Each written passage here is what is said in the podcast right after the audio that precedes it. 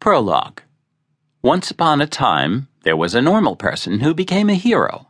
In the beginning, there was nothing, which became something.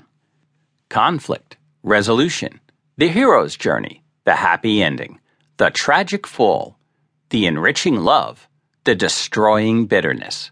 Story matters to us, the dramatic unfolding and progression from point A to point B.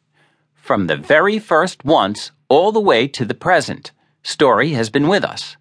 How it's communicated may change, from oral to written, from ink on a physical page to digital text on a screen, and back to oral in the form of audiobooks.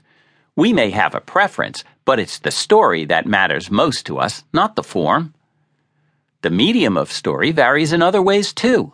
Music, movies, pictures, art of all kinds is used to tell stories. Often the story is not fictional, but reflected in the way we pass on and receive other information. Histories, news reports, comedy bits, even daily conversations are often framed as stories.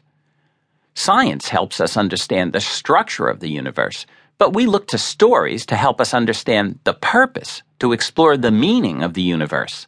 Where science sometimes breaks things down to elements so small they lose meaning, story has the power to reintegrate seemingly meaningless pieces of our lives in a way that resonates beneath the intellect, though not in spite of it.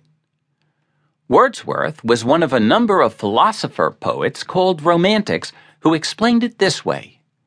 One impulse from a vernal wood may teach you more of man, of moral evil and of good, than all the sages can. Sweet is the lore which nature brings. Our meddling intellect misshapes the beauteous form of things we murder to dissect. Enough of science and of art. Close up those barren leaves. Come forth and bring with you a heart that watches and receives. The Tables Turned, William Wordsworth.